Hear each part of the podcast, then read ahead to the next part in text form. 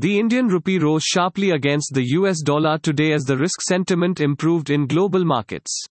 Opening at 76.30 per dollar, the rupee today further strengthened to 76.08 a dollar. In comparison, the Indian rupee had closed at 76.66 per US dollar in the previous session after pulling back from record lows of 76.91 per US dollar. Facebook's $5.5 billion acquisition of a stake in Jio raised hopes that the FDI picture in 2021 will not be as bleak as earlier thought. Overall risk sentiment has improved overnight, said Abhishek Goenka, founder and CEO of IFA Global.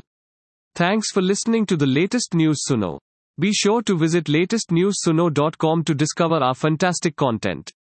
Subscribe to our podcast on Spotify, iTunes or Google Podcast. अब news सुनो बस 60 second में।